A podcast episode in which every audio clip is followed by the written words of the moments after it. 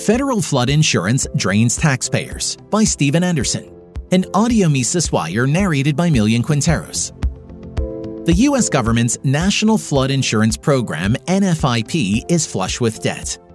The NFIP owes the U.S. Treasury roughly $25 billion.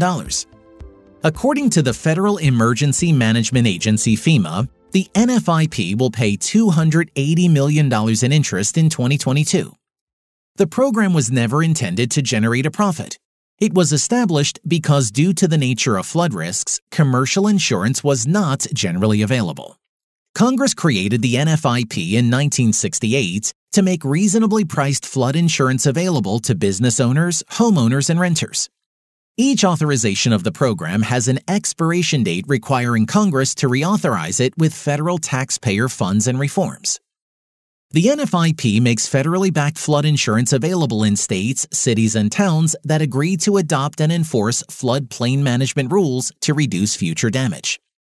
The program administered by FEMA helps homeowners, business owners, and local governments recover faster after a flood disaster.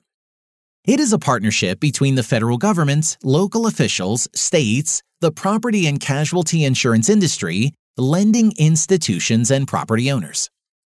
The NFIP borrowed money from federal taxpayers via the Treasury to cover the expenses incurred from Hurricane Sandy 2012, Katrina 2005, and Ike 2008. It is unlikely to be repaid. Some Gulf and Atlantic Coast state lawmakers called for Congress to write off this debt as the only way for the troubled program to regain its financial footing. But the next big or small storm will just drain the NFIP coffers once again. The NFIP lacks a reserve fund to help cover losses from catastrophic storms like Hurricane Sandy. Instead of charging a little more and setting aside money as private insurers do, the NFIP relies on the Treasury, and therefore taxpayers, as its financial backstop or reinsurer.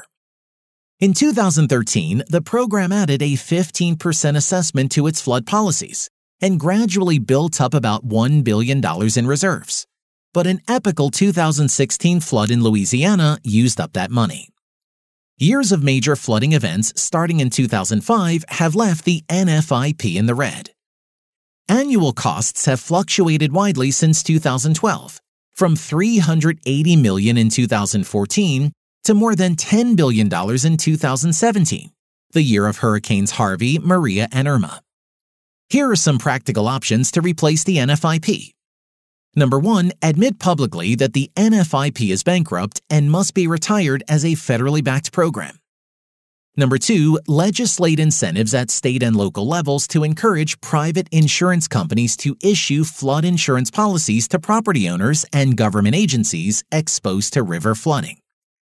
Number three, enact laws to prevent building and residing in known floodplains.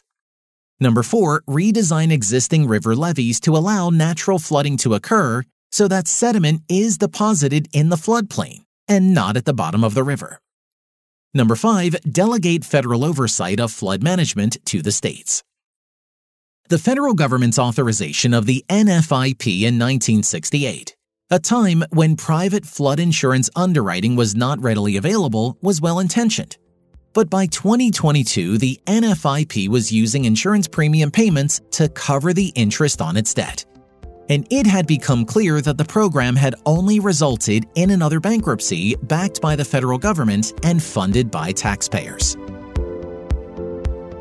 For more content like this, visit Mises.org.